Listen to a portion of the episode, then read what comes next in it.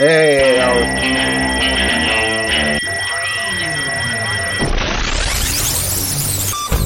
What is up, everybody? Welcome to Comic Book Club. I'm Alex.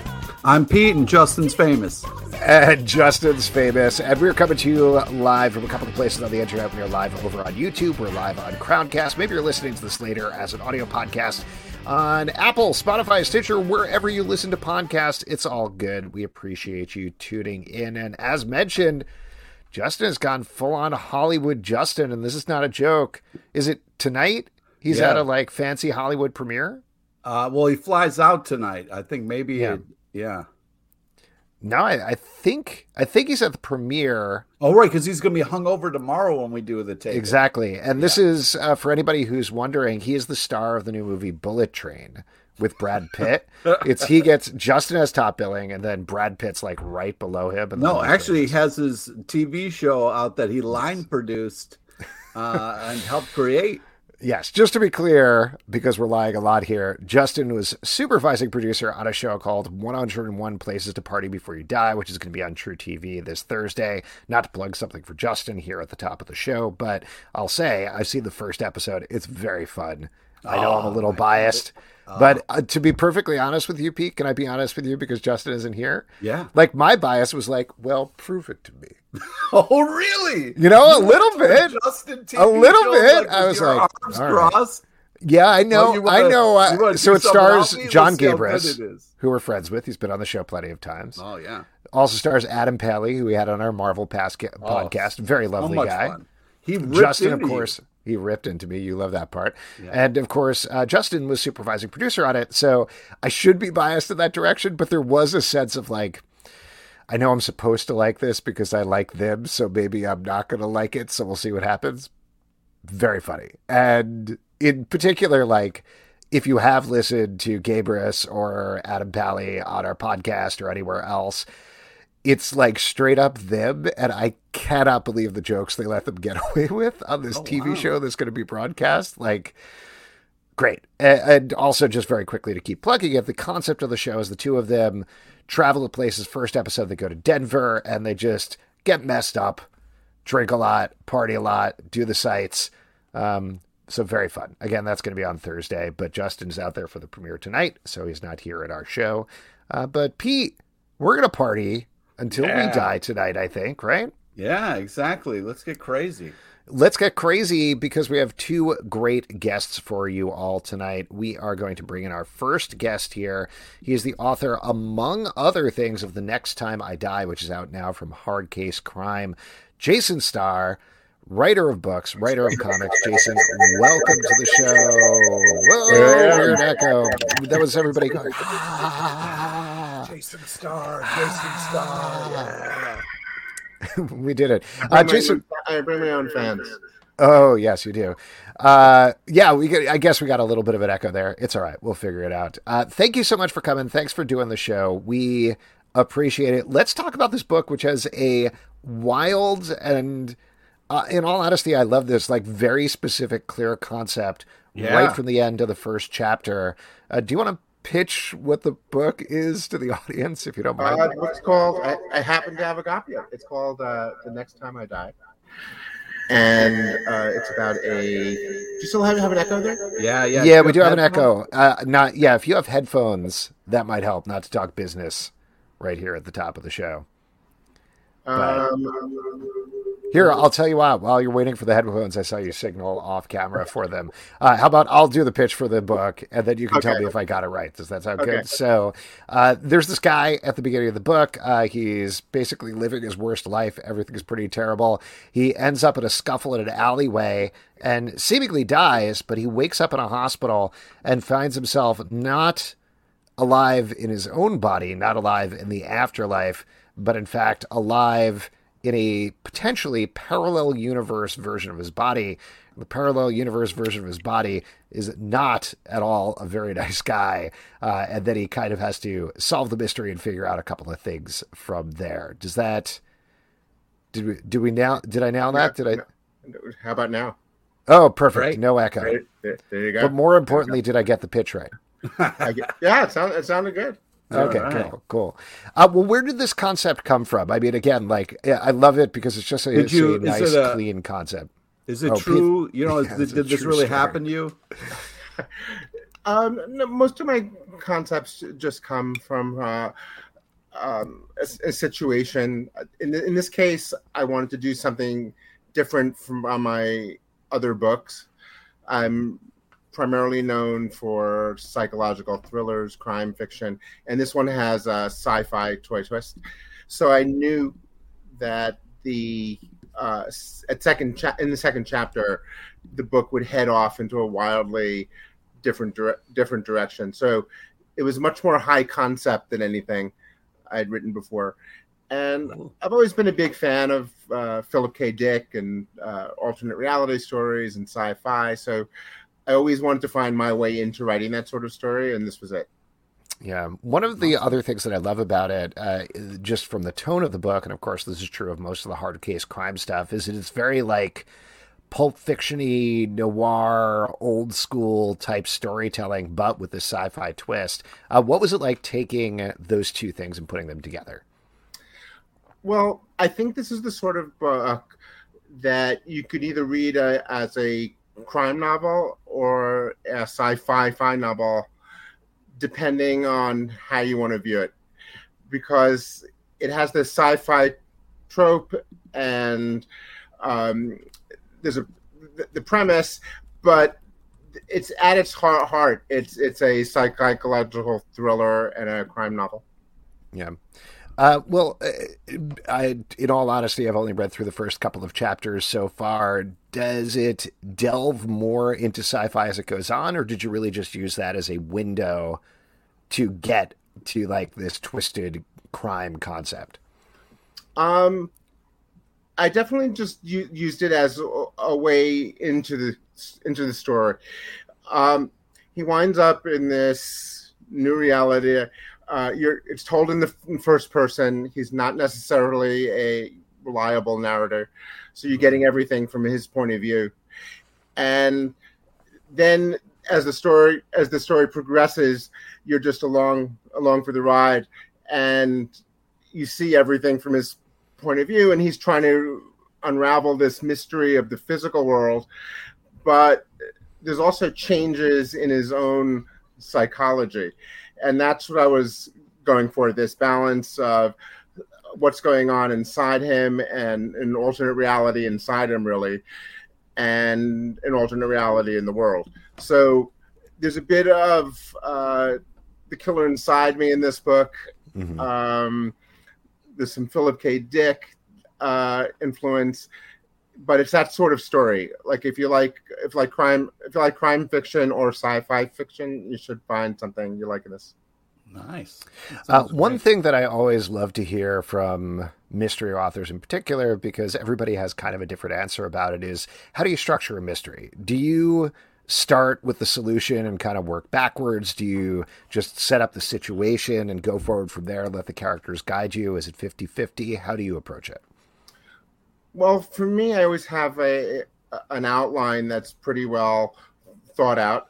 There are some mystery, mystery writers who want to be surprised and don't have every detail worked out.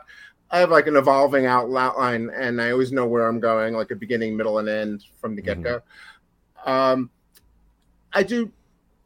I don't know exactly where I'm going, so I always want to surprise myself a little bit. Nice, but uh, the mystery is something that's always plotted out um, I want the ending to always feel surprising yet inevitable. And sometimes it might read as if it's happening all fluidly and smoothly, but it it takes a lot of work uh, for me, at least as a writer. Cool. Some mystery well, writers it might flow easily, but uh, in this book in particular, I did many drafts. Uh, I don't know why actually, but um, this is a book like I really wanted to get right, and I feel like the plot is deceptively com- complicated. It's a it's a fairly sh- short book. It's about um, 250 pages, but the plot is pretty complex. Uh, this uh, oh, go ahead, Pete. Uh, I just wanted to ask because you are rocking a really sweet Megadeth T-shirt. Uh, while you're writing, does music help you? Is that something that you kind of like put on the background while you're writing, or is it Comic some- Book Live got a party. Yeah, party all Megadeth. right. There's nothing Yeah. wrong with that. Yeah, here we go. I got the Pol- I got the Poland Spring and Megadeth. Um, I sometimes I, I I would actually wouldn't listen to Megadeth.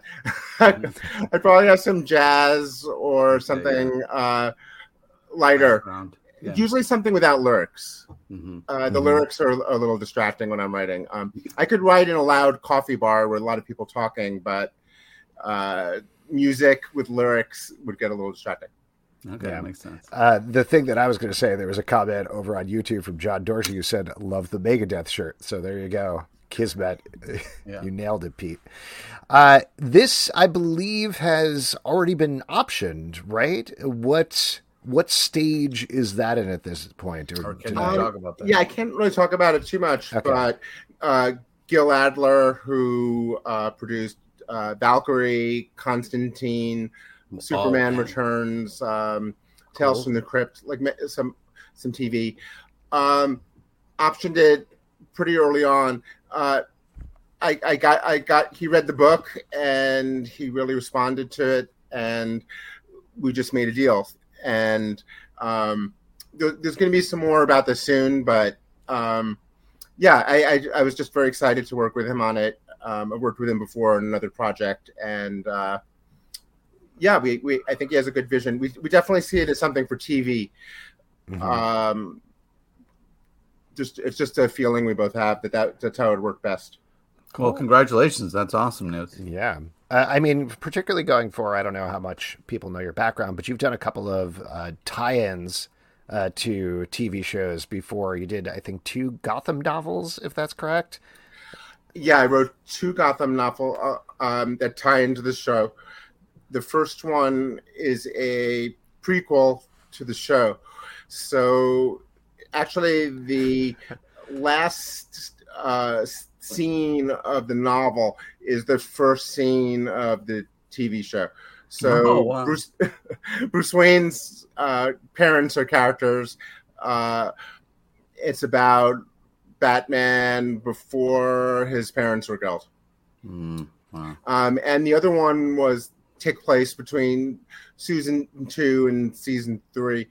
So it's it was tricky to to get that to work because I had a very limited space. Yeah. Uh, certain events happened at the end of season two. Two is when uh, Gordon was uh, exiled from the Gotham Police Mhm. force, oh yeah, I remember. and and uh, the mon- the monsters escape. And then what happened? It's all so it's called City of Monsters. City of Monsters. yeah. I, And I the always other one find was that an, and the other one was an Ant Man novel that tied into the movie. I always find that stuff, uh, these licensed properties like this that are sort of weaving between the existing continuity, so fascinating because how do you structure a character arc for something like that? Like you're writing about Gordon between season two and season three. You know where he ended up in season two. You know where he's starting in season three, but you're still writing a book that has to have narrative flow and arc and, you know, a throbbing heart to it. So how do you embrace something like that? It's hard. Yeah. Uh, I'm not even sure how I was able to do it. Um, yeah, because well, first of all, you have to know the characters really well, um, the attitude of the of the characters, the way they speak, um, and then you do have that limited space. Um, uh, you have to have a plot that is going to make sense within the confines of that space, and we had to get everything approved by the writers of the show Mhm. So not only did I have to uh, create a plot that the editor liked, um, then the writers were ch- chiming in. So there's a lot of notes about the whole thing, and they they wanted they were very concerned that I would they would have like a spoiler of something that happened in the next season. Yeah. Uh, I think that was their primary concern.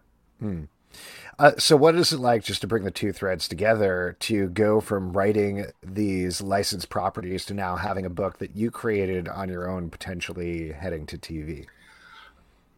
it's a different um, set of cha- challenges. In, in the Gotham books, the world already existed. Um, This one in particular uh, the next time I die, required a lot of world building. Um, mm-hmm. th- that's something I haven't done much of in my own in my own books, like creating another world.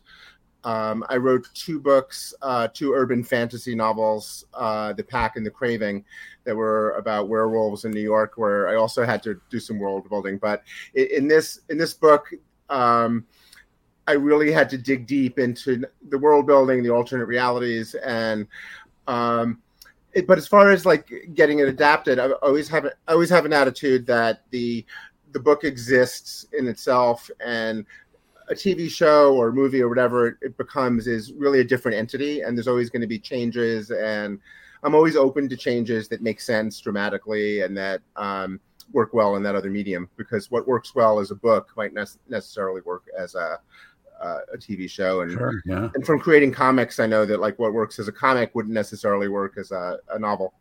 Yeah. Uh, other than this, which is on bookstands now, what else can people check out from you, or what else do you want to plug that's coming down the road? Um, well, my recent uh, not, uh, comics were uh, Red Border and Casual Fling from AWA Upshot, and they're both available um, in stores. But yeah, the main thing I've been promoting is Next Time I Die, and I'm working on a new psychological thriller and a couple of other TV projects based on my um, work. Um, other besides the ne- Next Time I Die has been taking up a lot of some some of my time. Yeah, I can imagine. Uh, well, it's awesome. Congratulations yeah, congrats. It. Fingers crossed. Hoping to see it on TV sometime soon. Uh, thanks so much for coming out and have a little. yeah, really appreciate it. Okay, thanks for having me on. Yeah.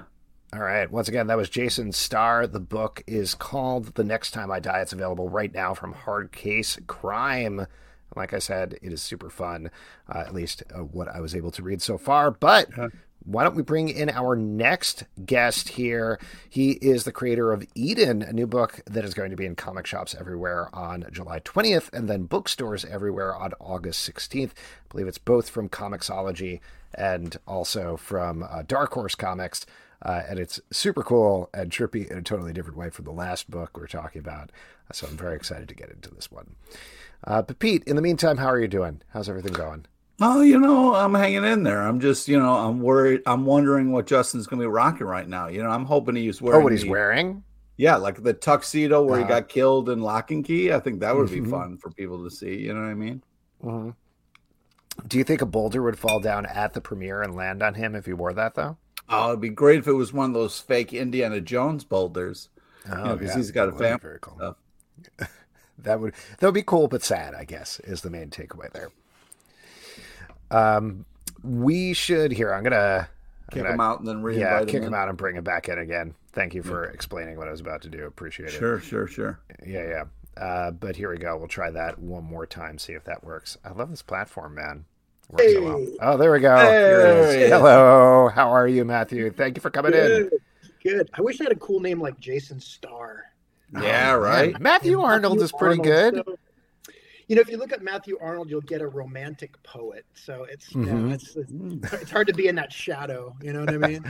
yeah, but you got two first names, so that's pretty sweet as well. Yeah, that's always great when people call you and call you, "Hey Arnold." You know, it's. it's uh, well, cool. Thanks so much for coming on the show. I do really love this book. Just to get the details correct, it's available on Comixology now, but yes. going to be in stores from Dark Horse Comics uh, comic book stores on July 20th, bookstores on August 16th. Did I get all the got details correct? Right. Yeah. all I, right. I awesome. I got my dates wrong. I foolishly walked into a comic book store today and said, Hi, I'd like to see the Eden book. And they said, Well, that's not here until August. And I said, okay, bye. oh, no. it was I, I was all excited to go in and get my book. Sure, I bet. They were like, uh, yeah, I got to wait, buddy. So, all right, that's fine. You're gonna just you're camped outside right now, right? Like you're outside. I'm gonna set a tent out there and just wait. Be the first guy to get my own book. That's there really cool. uh, well, the book is really cool, though. Uh, it is a super fun concept. I don't know, given that it's out on Comixology, but not out in bookstores I don't know how much you want to talk about the minutia of it. Do you want to? Do you want to? What? How do you pitch the basic concept? Because like I know what happens over the course of it, but I don't want to spoil anything you don't want me to spoil. yeah, don't spoil because it's obviously there's a lot of twists and turns in the books and a lot of surprises. Um, but you know, the, basically, the idea is that in the near future, they decide to cryogenically freeze prisoners instead of lock them up in cages, which is something that, in that time, seems more humane to some people. And it's about a senator and uh, a senator who's kind of railing against that system, and her husband who get uh, wrongfully convicted of killing their child and are sentenced into the cryogenic prison.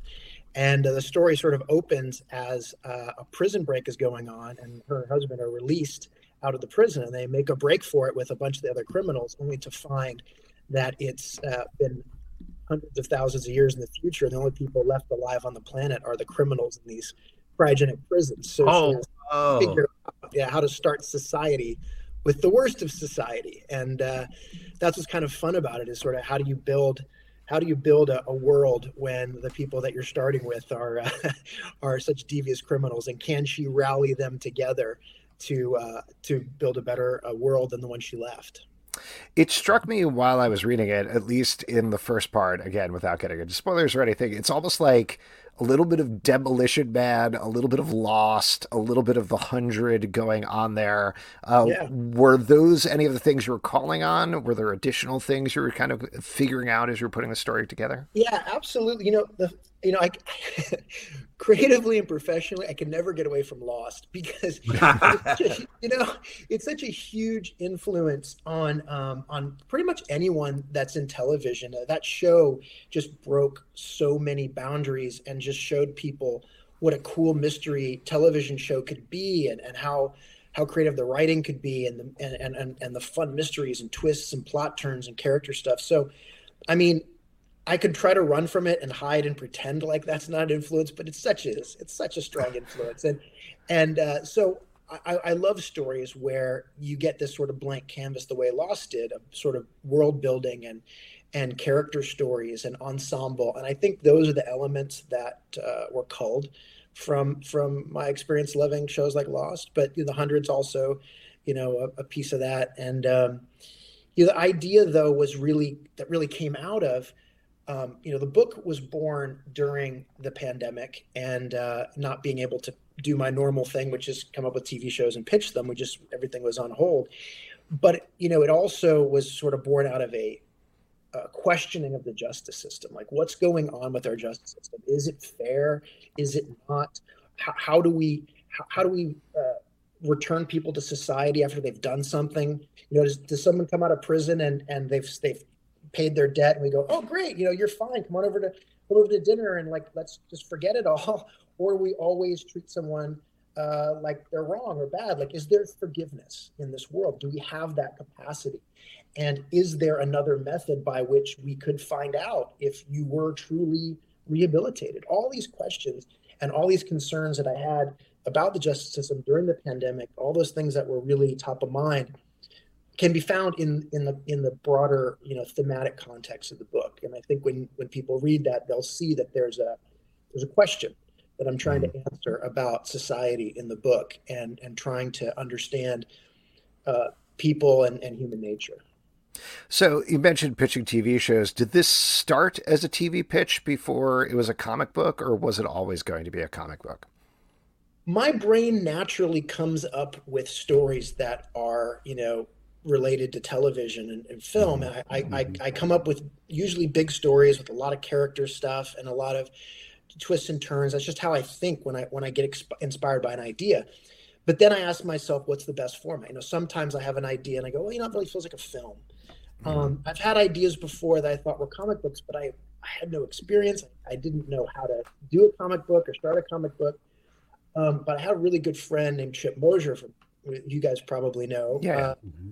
And uh, I had met Chip very early on in my career. My very first thing I did was uh, I was adapting a Guy Davis novel. It was like my first, you know, gig out of film school. Mm-hmm. And Chip was uh, working at Oni Press at the time. And when I, I had this idea for Eden, I was trying to figure out what the best format for it was. And I thought, you know, it's so visual it's so big. It's gonna be hard to set up just as a TV show without a piece of IP. And maybe I should you know, avail myself of this opportunity, this downtime to create a book. So I called the only guy I really knew that did that was Chip, and I said, "I got an idea, Chip. You know, I want to I want to do this as a book." And and he said, "Well, send me the one pager." And he said, "I love this one pager. I want to make this book." And I said, "Wow, that's that's great." So that's how this all started. Was I realized it was probably better suited as a book. I just didn't know how to do it, and thankfully uh, I knew Chip, so he knew how to do it, and there we go. uh, you know, we talk about this a lot on the show. We'll obviously read a lot of books and we'll sometimes read things where it's like oh this is a movie pitch. This is a tv pitch. They didn't mean this to be a comic. They're just putting this down on the page to be this other thing. Reading this i almost had the converse experience where i read it and i was like this is like five seasons of a tv show compressed into one graphic novel. Mm. and a it was a great experience reading it but it was so stressful because so many things happen at such an insane pace over it. That's why, to me, it worked as a comic book. Uh, that all said, what was it actually like writing that? Because it feels like there's times when you could kind of see, okay, this issue, that's this person's episode, one hour episode of television. Instead, you're compressing it down to 20 pages. Well, you know, thank you for saying what you said because I I, I wanted to abandon the the, te- the my typical sort of television um, format. Um, I think in terms of the panels, there's something very filmic about it, just because of the way that I think of angles and what I described to to Ricardo Bertorelli, our incredible artist. So I think there's something filmic about it. But in terms of story progression, I just had the story I wanted to tell, and I mm-hmm. I, I, wanted to tell all of it. And um, you know, if you were just sort of trying to do a trying to use this as a pitch or as leverage to get a TV show, you might just you know throw the ideas down there enough to kind of trigger someone to pick it up and, and adapt it but i said no i i, I want to tell the whole story here i you know i knew where it was going um, I, I, knew i wanted to you know delve, delve into the backstory of some of these characters so that they were a little richer sure than yeah. just flatness and um, and uh, I'm not giving much away to say that we we bounce back into people's lives before they were incarcerated a little bit, which sheds light on who they are.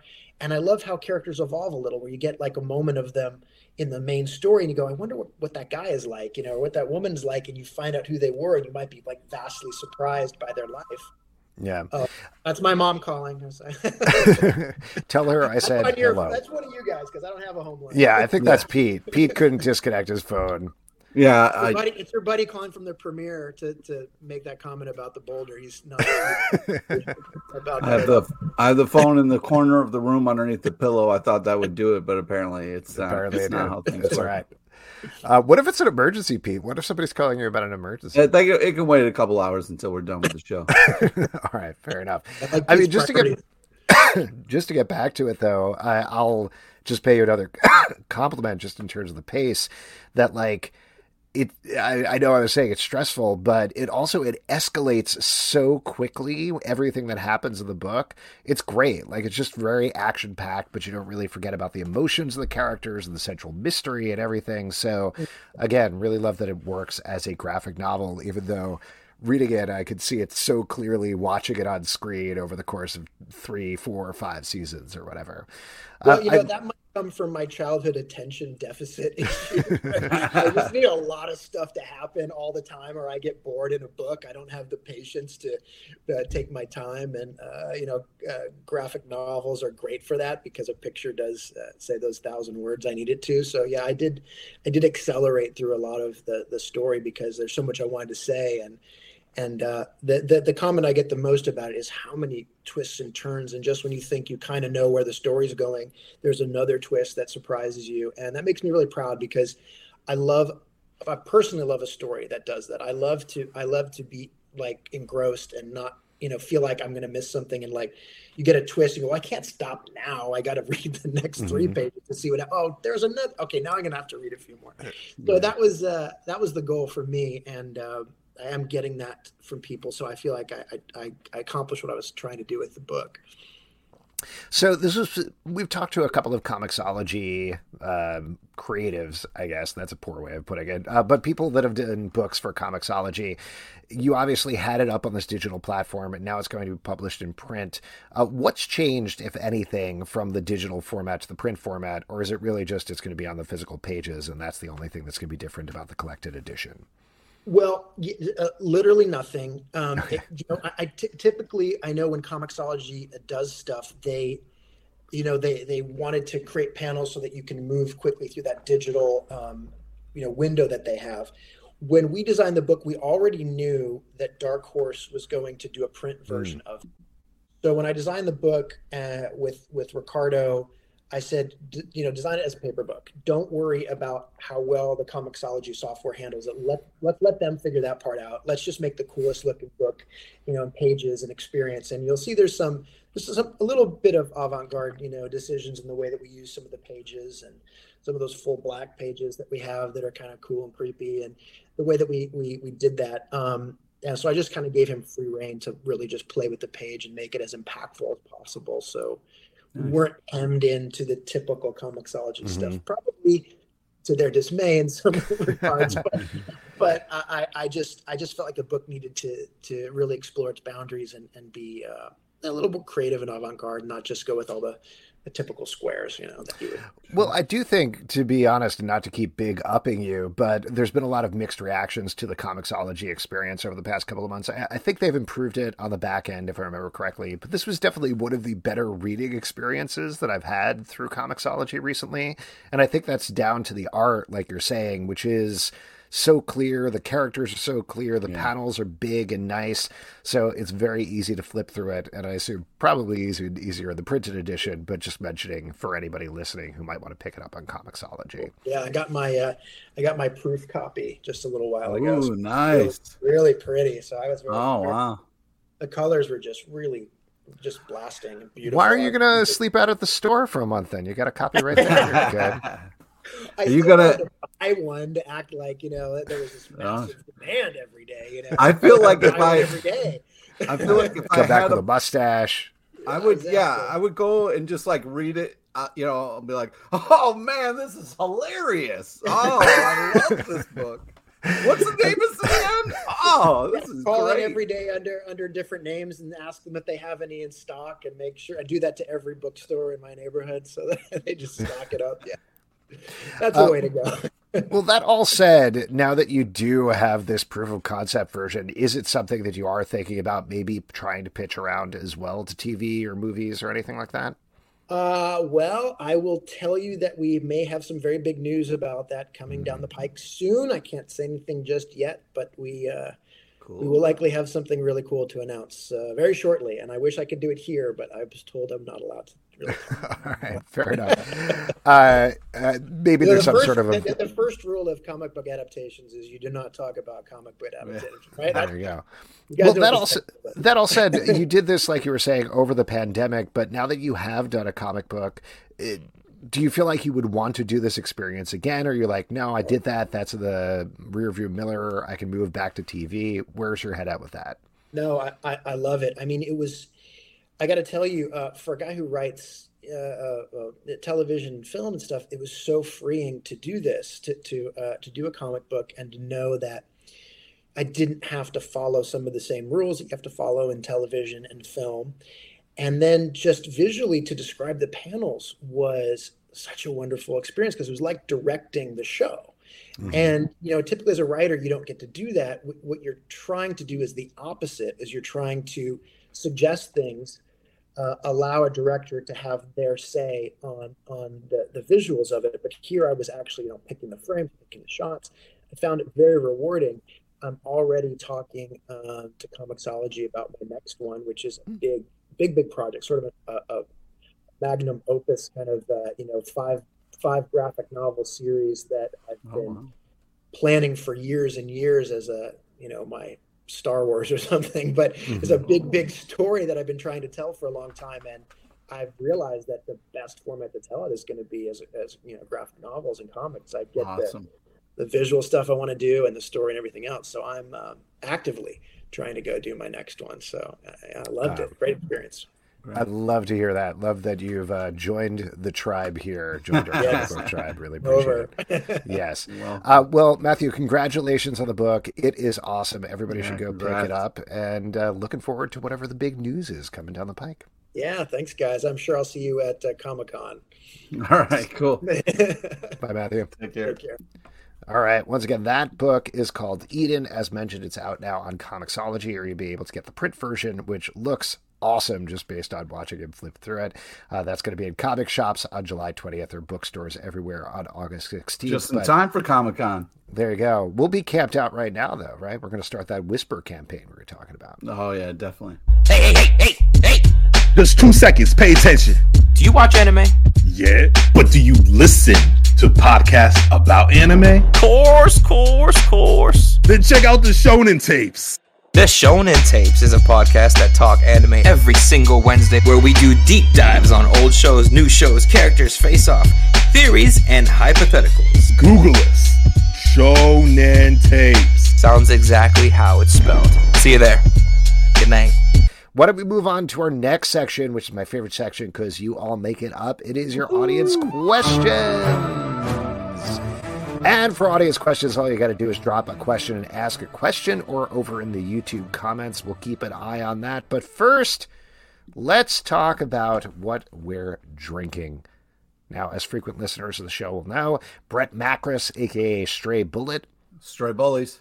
Yeah, there you go. Should I stop pausing? Do you like interrupting me? I, I don't yes, know. Yes, I do. Oh, you like much. interrupting. Okay. Yeah, it throws me though, so I like to put the pause in there. But Stray Bullet, he, the official CBC chef, has been curating drinks for us. He uh, did one this week from the Gotham Cocktail Book, Birds, Birds of a Feather, Birds of Prey.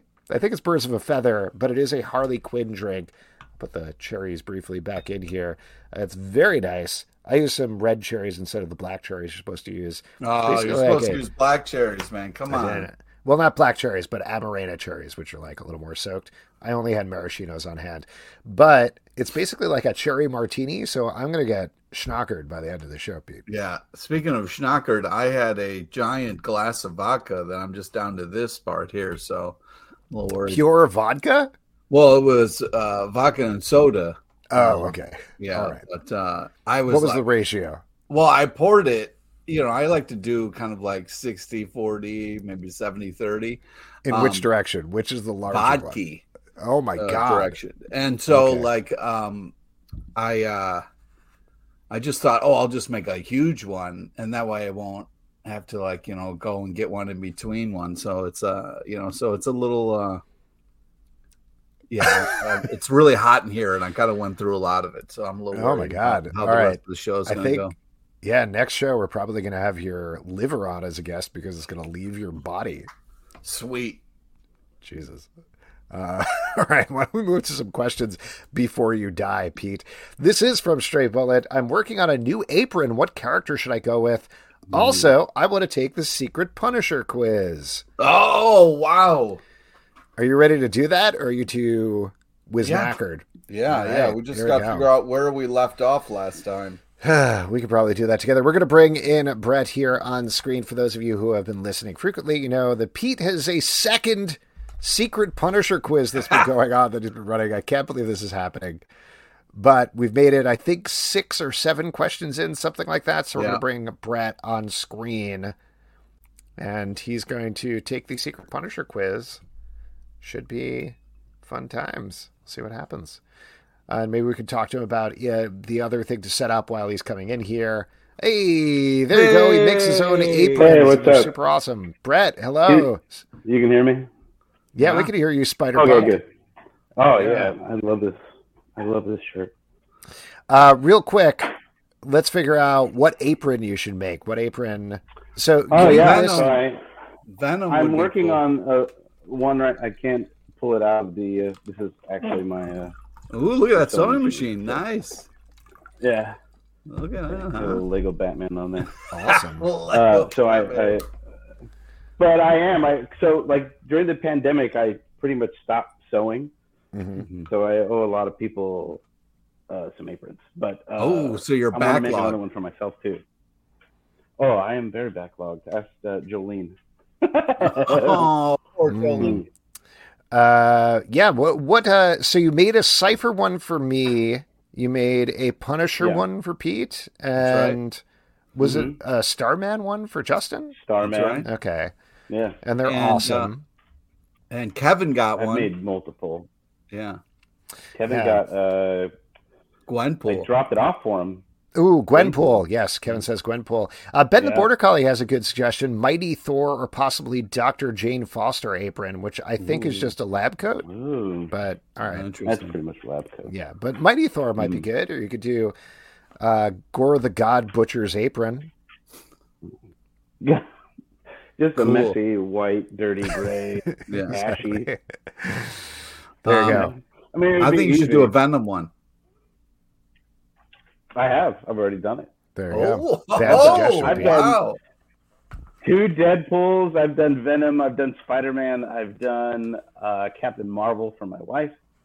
I Hmm. did an R two D two apron that almost killed me. Uh, Oh, no. I've done uh, Galactus. Mm. I did Ghost Rider. I, Oh my uh, God, Robbie Ghost Reyes Rider. Ghost Rider. That was Ooh, what about That was uh. Kevin says Miss Uh, Marvel? Have you done Miss Marvel? No, I haven't, but that's a good idea. That is Yeah, a good idea. a good All right, one. shall we do this Punisher Miss quiz? Marvel's a good idea. Pete? All right, great. Sure. We'll pick up where we do it. left off with question number six. All right. Okay. What Punisher title did Chuck Dixon write in 1993? Is it A, The Punisher Back to School Special, B, Marvel Knights, or C, The Punisher, A Man Named Frank? Uh, say uh, B. I'm gonna assume. Nope. No, it's fucking A. I knew it was gonna be A. Oh man! All right, do we But need to pick that up? School Special sounds so dumb. It does. Um, That's why sorry. it's a cool. It's a trick. Oh man! All right, I guess we'll pick up with that one next time. Is Sorry, that what's going on, Pete? Yep. All right, thanks, Brett. Good luck out there. Sorry. Delicious drink. Good Bye, guys. choice this evening. Yeah, yeah, yeah. Thank much you. love, much love. All right. Uh, there we go. Why don't we move on with another question there before I can see Pete is losing it? Uh, Edward Doherty says, I've been watching a lot of cartoonist Kayfabe as they read old Wizard magazine issues. What are your memories of Wizard?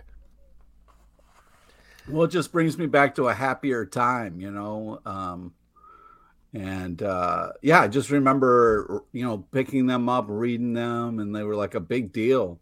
Uh, and uh, we did like a couple interviews, which was great. And, you know, yeah, that's what makes me think of. Wait, you did interviews with Wizard magazine? No, we interviewed people who uh, write stuff for Wizard magazine. Oh, okay. That's right. Uh, yeah, I never really read Wizard. Strangely, I don't know. It What? was one of those things that was always in comic shops, and I was like, "Huh, that looks interesting." And then I just walk by it and get more packs of Marvel trading cards. Huh. You're an interesting cat, I tell you I what. am. Thank you. Uh, well, there you go. So, not a lot of memories. Bad answer to that question. Uh, You we don't, got you one. don't remember like just the booths and stuff at Comic Con and Wizard. I remember Wizard cons. Like I've been Yeah. to Wizard cons, but like not. I don't know. That's not Wizard back in the day. Wizard back in the day is like Jim Lee on the cover, posing and being like biggest man in comics, the king of San Diego himself. that's right. Yes. Um, but I've also met various people who wrote for Wizard since then, and I always like. I always feel bad. I'm like, But oh you- wow, that's really cool. Yeah, exactly. It's cool. It is cool. It was this thing that was really cool for a while. Apparently, it was a terrible place to work. so Oh, there no. you go. Uh, this is from Nat Townsend. Do you guys have some favorite historical, historical fiction comics? Ones that don't feel like a textbook. Sorry to put you on the spot during your comic book talk show. You First love of all- doing this shit. He, First I don't know of all, why. come on, Nat. He Stop asking questions. He does these gotcha questions that are too hard, and you know, I don't. What the fuck? Historical what? Historical comic wise, the first thing that comes to mind is Fred Van Lente and Ryan Dunlavey's comic book history comics, which I absolutely love. They're ones that don't feel like textbooks. They are super fun and funny and smart and well done while very informative at the same time. Um, I've given, if you have kids and you're listening to the podcast, they've done a couple of ones about American presidents and uh, philosophers that are both kid friendly. They did one, the comic book history of comics that just came out. That's so good. And comic book history Every of animation, also very good. Yeah, the animation one was great. So all of that stuff, highly recommend. I'm they sure had this stuff panel that showed a rotating like house that they worked in that always had was catching sunlight so they could keep working. It was bananas. Yeah, pretty cool stuff. Uh, so there you go. Hope that helps. Uh, I actually have a question we got on a DM on Twitter that I'm going to share. Well, hold on. There's a reason for it. This What- is from what do you- Andrews. What? What are you doing with with the Twitter, man? It, it makes me a little worried about you and your DMs on thing. Twitter. This is not like um, somebody did Your ask me min- on. Yeah, you somebody slid into my DMs on Bumble and asked me a question for it. No, this is a DM on Twitter to our at Comic Book Live account. Calm down. All right, well, one- say it like that. Don't be a fucking douche about it. Like, hey, I'm just going to uh, read some DMs here. that is 100% not what I sounded like. It's exactly. It was. If you play it back, it sounds like you're like. I feel "Who's like this is the 50% vodka talking, Pete. Andrew Softly says, Hi, guys. Niche question time from a big fan in the UK with a young daughter, so unable to stay up for the live show to add to audience questions. Do you have any recommendations of a good comic book run or graphic novel about, or heavily featuring birds? So if you thought that was being niche and difficult asking about historical comic books, what are some good comic books featuring birds? Well, the problem is the first thing I think of is the Locke and Key issue where they turned into birds and it was almost like a Calvin Mm. Sparrow, or Hobbes thing. But if this is for his daughter, that's a serious like. I don't know if you want to go down that road because of all the uh, the scary stuff. I don't Um, know if he was asking for her or for him. It wasn't Yeah. 100% clear. But Yeah. adult lies, 100% Locke and Key Sparrow. That's an incredible issue. Um, I'd also throw out there was a recent book called An Unkindness of Ravens by Dan Panosian. Oh Uh, that's real good. Uh, not that many ravens in it, but there's certainly some birds going on there. We also got some suggestions of Murder Falcon and Hawk and Dove. Kevin mentions they did some Angry Birds comics. Uh, there's also, if this is for a kid, the big one that I recommend is Owly, which is an all ages comic about an owl that's super fun. Owly is awesome. And Nat. Townsend, who's being a total asshole here, says, Have you read Audubon? Yeah, we've read Audubon magazine, Nat. Thank you so much. Jesus, that's not a comic book. Um, trying to think of more bird stuff. Nat says, No, it's an comic Oh wait, dick. remember Little Bird? That's a that's a great uh. Mm, that is a really good one. Also, not for kids necessarily, but and not a lot of birds. But Well, no, I mean like they pose as birds when they're they go on a killing spree. uh, that's right, just like real birds. Yeah. This one is for Kevin. what are high concepts you've seen dozens of time in fiction but never get tired of? Hmm. Great question. Never mm. get tired of. I mean, this is not a high concept, but the first thing I thought of here, like, I am 100% a sucker for anything with a spaceship, which is stupid, but any TV show that has spaceships and space stuff in, my bar is way lowered for whatever is happening in that TV show. Really? I am far more likely to watch it if it has a spaceship or space stuff. Huh. Yeah, That is weird. yeah. Probably because of that whole Star Wars, Star Trek thing that I grew up with, but could be another Maybe. maybe. Uh Spaceballs, you know. I mean that was a huge one. Yeah, that was a huge one. But what are some things? What are some tropes? Fiction. I I never get tired of the uh kind of like this isn't exactly what you're talking about, but uh, you know, the the kind of like little guy winning in the end, the kind of triumph uh, story that uh, I never get tired of, and uh, also just a quality rom com. You know what I mean? Mhm. Never. Can I throw out a couple for you, Pete, and you tell me if I'm wrong? Sure. One is classic lone wolf and cub, where you got like a badass, a silent badass, and a little kid. Yeah. Right. You love that. The silent badass is just. you also something- love the good old old man Logan, where he's like, "I'm not gonna pop my claws. I don't do that anymore." And then he pops his claws. Yeah, but after it's really Yeah, after like earned, a while. it's- That's what I'm saying. yeah, but you earned. love that. It's earned. Though. You love that. Yeah. Uh, and then I think these are all variations on Wolverine tropes. Actually, this one isn't. But you also love uh, a badass grandma. Yeah, yeah. There Fun fish out of water stuff. You know what I mean? Whether it's a badass old guy or a badass grandma, as long as they're old and badass, you As are. As long as they're badass and kind of go against the type a little bit, I'm in it. Yeah. This is from John Dorsey over on YouTube. Gentlemen, what are your all time three favorite covers? I assume he's not talking about cover songs, but covers of comic books. Well, he probably saw the Megadeth T-shirt and it was mm-hmm. like, uh, you know, um, uh, all-time favorite covers. I mean, one I'll throw out that I think about all the time. I don't know if it's favorite so much as it haunts me to this very day. is the West Coast Avengers issue with Master Pandemonium turning the Scarlet Witch's kids into his arms. It's art by John Byrne, and basically it was the issue where they. I think the issue after they revealed that the Scarlet Witch's kids weren't real and were actually parts of Master Pandemonium's star soul that he was trying to complete so he could take over hell or something. And it's just him sucking the children back into their arms of this classic, distorted, wrinkly John Byrne children. Very upsetting.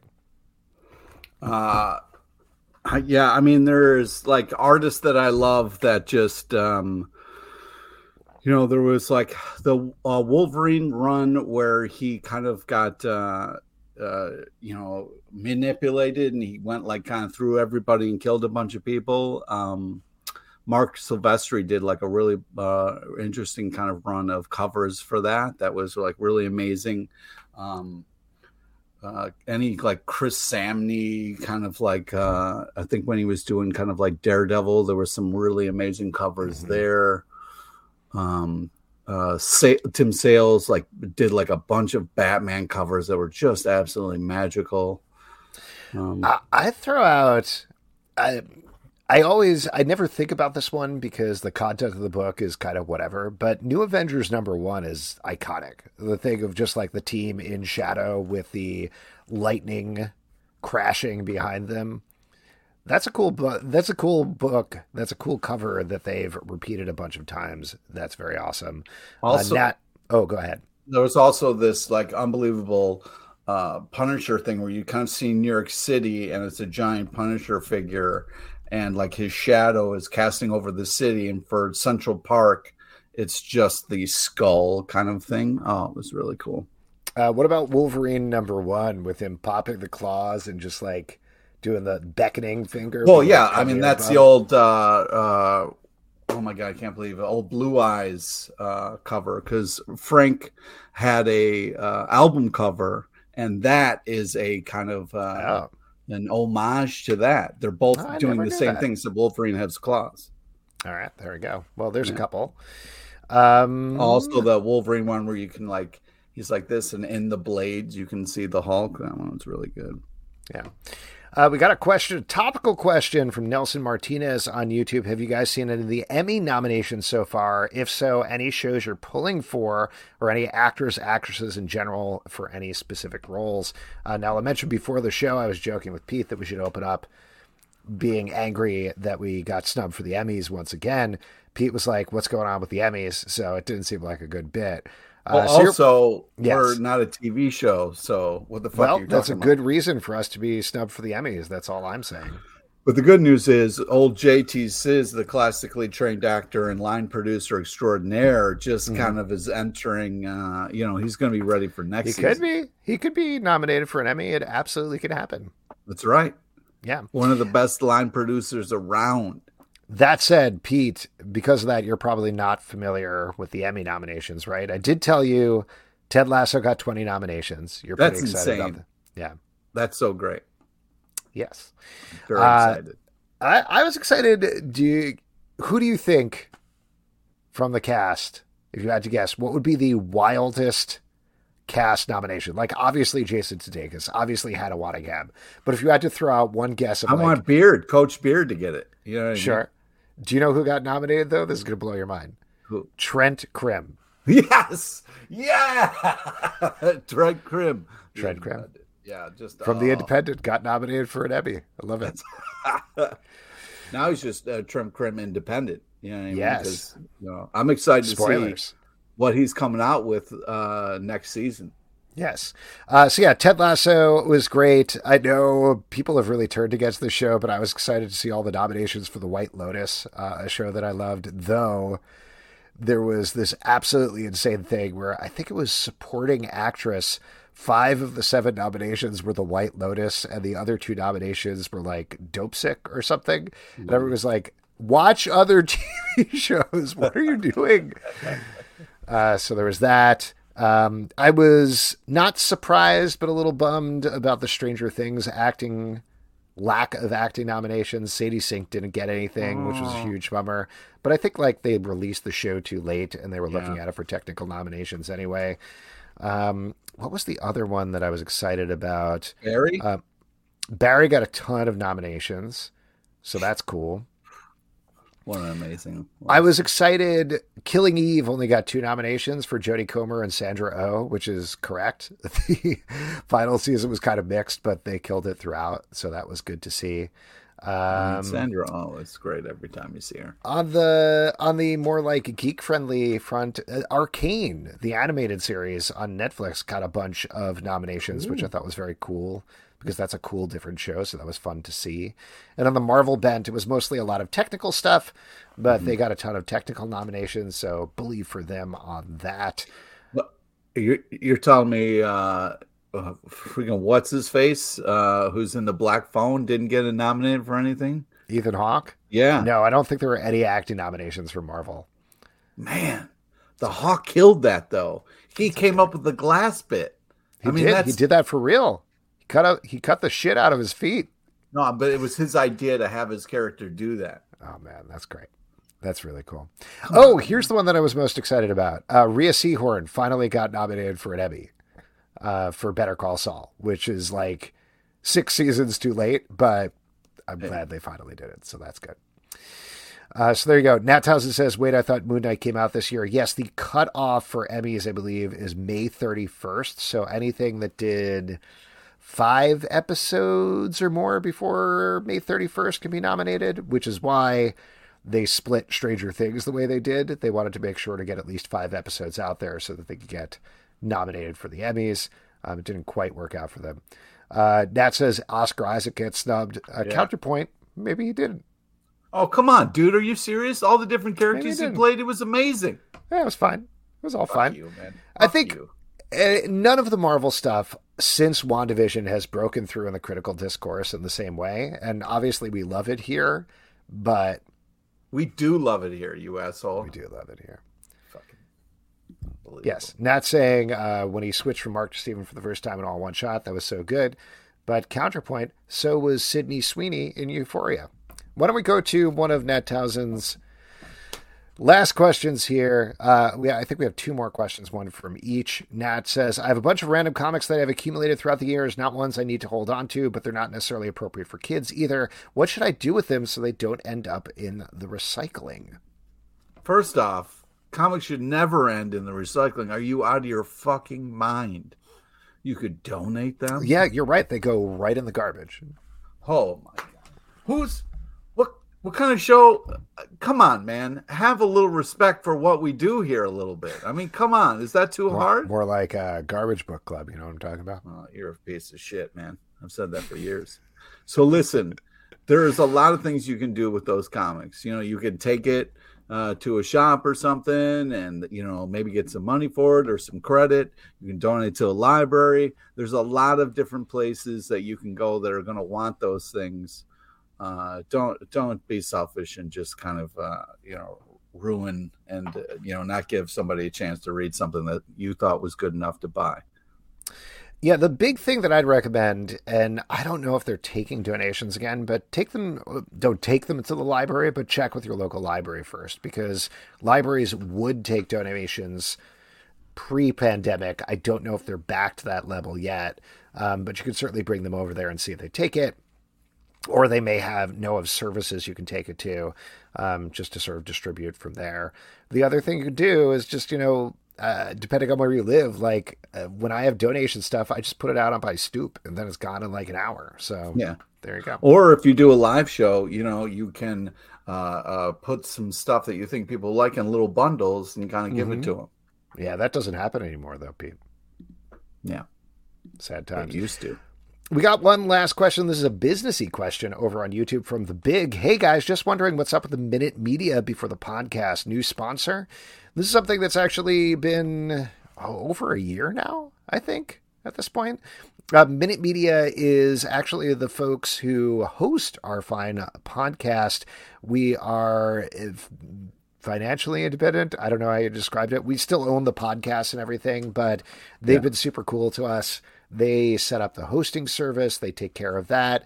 They take a little cut of any ads that run, uh, but they also give us a nice chunk of change from that as well, which we really appreciate. Um, and they've uh, given us a little support in other ways as well. So that's what's going on with Minute Media.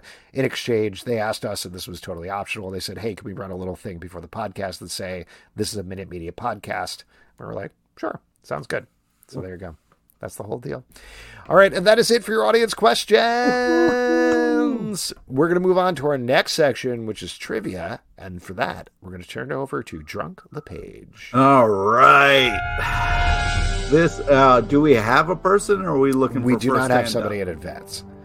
So, ooh, we do have a hand up here from Mike T. Could I bring Mike T in? Sure. All right, there we go. So, we're going to bring in Mike. Mike is going to compete for a $25 gift card at Midtown Comics. That's right, online. Online, you can spend it online. So there you go. You don't have to be in person. It's a the online nice option in case you know you're not a. Hey, hello, Mike. How are you? Oh no, I can't hear you. Oh, all right. Can you hear us now? I can't hear anything. I see your mouth moving. Oh, oh no. Uh, oh no, oh. Mike. Hopefully, you can hear us soon. Wait. Why isn't you... this working? Oh, I'm not sure. I don't know, we but can... it see you. Oh, we lost him. Oh man. Wait, he's still on screen. He's back. Hello, Mike. Can you hear I? I can't figure this out. I'm sorry, guys. Oh, it's fine. I'm gonna yeah, I'm gonna kick him out. Uh, nice try, Mike. Sorry. All right, it's fine. We can do it in the comments if you want. Yeah, Mike. If you want to just uh, comment, we can do that. Yeah. We're gonna just type that out here. He got it. Oh, okay. he's got it. He's got it, he says. Okay, so you want to ask the questions, Pete, and I'll answer in the comments? Great, but it says he's got it, though, because maybe we should try to bring him in one more time. But today's trivia is on topical. Oh, Mike works. Okay, so why don't we try him to. All right, we'll in? try it one more time. There we go. Why not? Play it yeah. loose. Absolutely. Hey, can you hear us? yeah, we can hear you. Can you hear us? Can you hear us? Why me? Uh, all right. Well, all right. We'll just uh, try. We'll just do it in the comments. Yeah, do it in the comments. No, here's Mike. this is great for the audio podcast. Is yeah. what it is. Sorry, okay, here we go. Yeah. All right, there we go. So ask away, Pete. My, okay. Uh, Mike is on topical comic news and a small nod to the legend James Caan, R.I.P. Please listen to all three options before making your selection. All right, Mike, you're just going to type in what answer you think uh, it is. Okay, here we go. Question number one In the new Iron Fist, who will face Judgment Day alongside Iron Fist? Is it A, Loki, B, Red Ghost, or C, Lisa Michelle Axelrod. So it's either A or you could be completely wrong.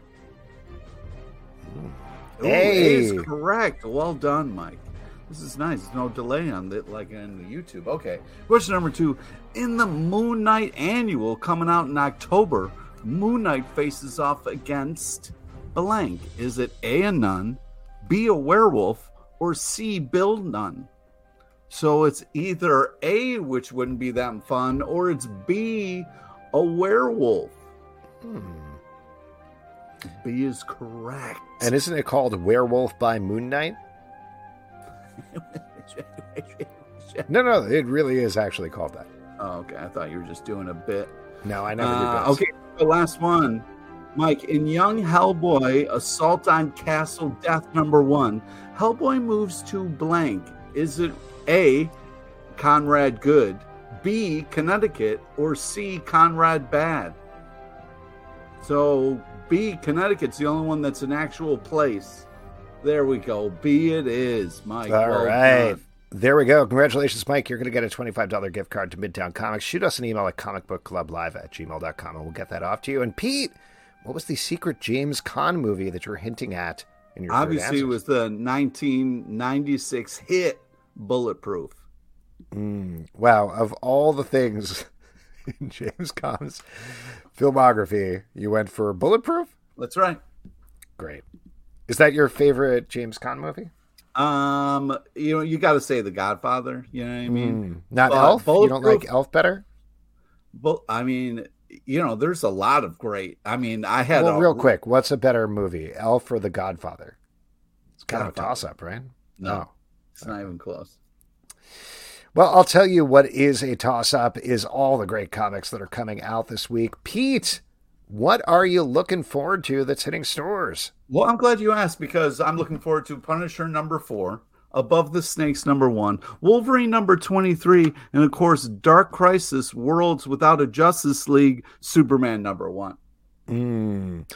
Uh, well, I am looking forward to 8 Billion Genies, number three from Image Comics, is the title from Charles Soule and Ryan Browne about exactly what the title says. What if everybody in the world got their own genie? It goes immediately horribly wrong, and it's been getting so creative and so weird and so interesting every issue. Really curious to see where this Plus- one's going. Plus, the what stresses me out is the population count that you get at, at the beginning of yeah. every issue. You I'm love like, oh, numbers, man. though. It's like Spawn style, except it's a countdown for the human race. That's right. Very upsetting. Yeah. But very good book, and all of those books are going to be in the Stack podcast that drops in the Comic Book Club feed and in its own dedicated Stack feed Wednesday at 9 a.m. And folks, that is it for this week's show. A couple of people we want to thank. We want to thank Matthew Arnold for coming on. Check out Eden in comic shops on July Please do. 20th. Bookstores everywhere on August 16th. They're on Comixology right now. Also, Jason Starr, The Next Time I Die is out now from Hard Case cool. Crime.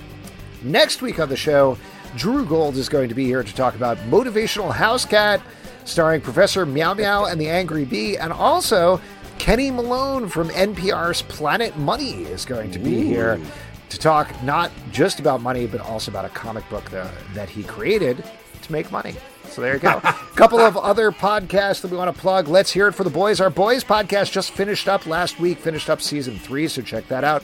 Riverdale After Dark, our Riverdale podcast is going totally off the rails and posting most Mondays.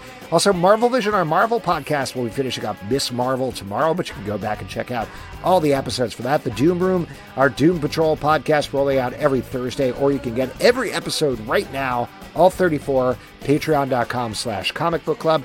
Don't forget to subscribe on Apple, Android, Spotify, Stitcher, or the app of your choice at Comic Book Live on Twitter, Comic Book Club Live on Instagram, comicbookclublive.com for this podcast and many more. Until next time, good night. Thanks, everybody. Take care of yourself out there. Enjoy the old 70 30 vodka.